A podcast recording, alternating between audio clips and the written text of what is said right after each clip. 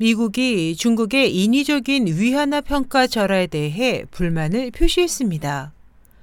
현지 시간 4일 월스트리트저널 등에 따르면 이날 터키 수도 앙카라에서 열린 G20 재무장관 중앙은행장 회의에서 미국 제이컵 루 재무장관은 러우주에이 중국 재정부장에게 이같이 촉구하고 중국이 통화 정책을 신중히 처리할 것을 주문했습니다.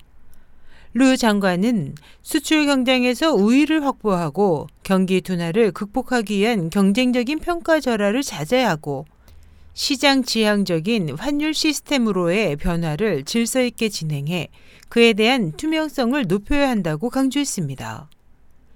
중국은 지난달 11일 위안화를 2% 가까이 기습 평가 절하해 그 여파로 세계 금융시장이 충격을 받았습니다.